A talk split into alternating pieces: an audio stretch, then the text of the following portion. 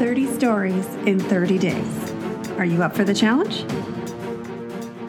Welcome, writers, to day 13 of the 30 Days, 30 Stories Challenge here on the Writer's Way podcast.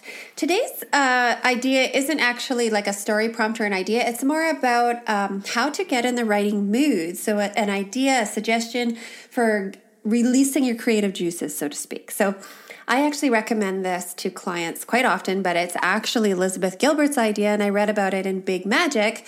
What she says is when you're experiencing writer's block or you know you the words just aren't coming, do something else that's creative.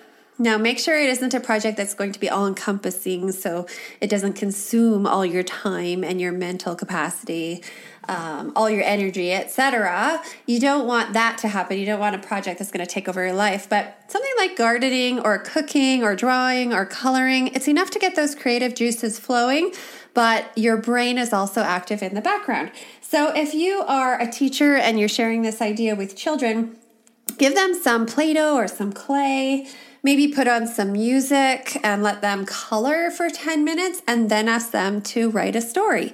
Maybe you'll use a story prompt from one of the other days this month, or maybe they just whatever's in their mind, that's what they write after that creative time beforehand.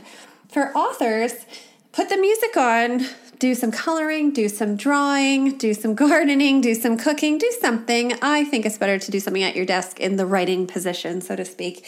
And then after 10 minutes, pull out your notebook or pull out the uh, Google Doc and start writing and see what happens. Now, it also would be a neat idea in a classroom if you um, had that 10 minutes of creative time. So, listening to music or coloring or drawing cutter, coloring, gluing, cutting, gluing, I think is what I meant to say there, anything creative. But then have them write a story with a partner.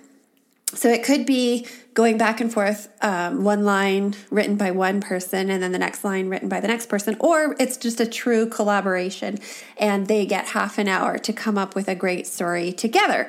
I'd be really curious to hear if this um, produces different results in your classes than it usually does, or for authors writing, if this type of um, prior creative type work helps you to write better, helps the words to flow better, maybe helps to focus your attention after you spend 10 or 15 minutes not uh, focusing and, and not worrying about where your attention is going. So, Today, day 12, the idea is about how to get creative and release the words that are in your brain, but sometimes just don't want to come out.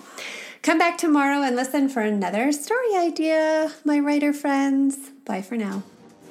I hope you've been inspired and there's a fantastic idea rolling around in your brain. So now your job is to go find somewhere quiet to write and write that story.